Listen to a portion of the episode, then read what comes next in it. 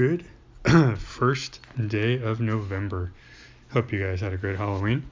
As you guys know, it's always Halloween here. Just thought I'd put that out there. It's a hint for things to come too. So, I'm going to do a quick, uh, quick, quick take uh, by myself today. Uh, going over none other than the Marvel Zombies. Let's do this.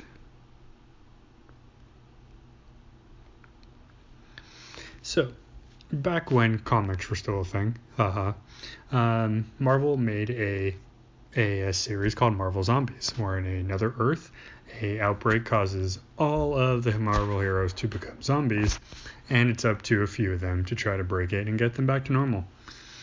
Um, that really is pretty much the plot of the entire thing. If you haven't read it, go check it out. I'm going to talk about why it's a big deal. Um, just like many other categories, um, zombies are popular. Um, I'm not a big fan of them anymore. I'm kind of getting sick and tired of those things, but uh, whatever. It's really a money thing. Marvel knows what, what it does, and this is this is a newer, older one, so I wouldn't say this is one of their OGs, but you know they know what they're doing with the kind of stuff they put out. Um, that being said, um, you know, I know they're trying to redo a lot of these stories. I wouldn't really recommend them bringing it back out again.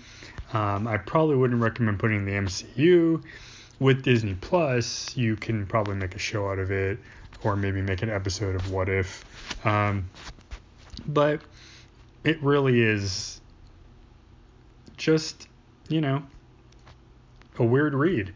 But if you like it, you like it. So that's pretty much all I got to say about it without repeating my same sentiments over and over again. So if you enjoyed today's, give it a like, share, subscribe, shout out, send it to your friends, family, and coworkers. Find us below at all of our social media, and as always, stay nerdy.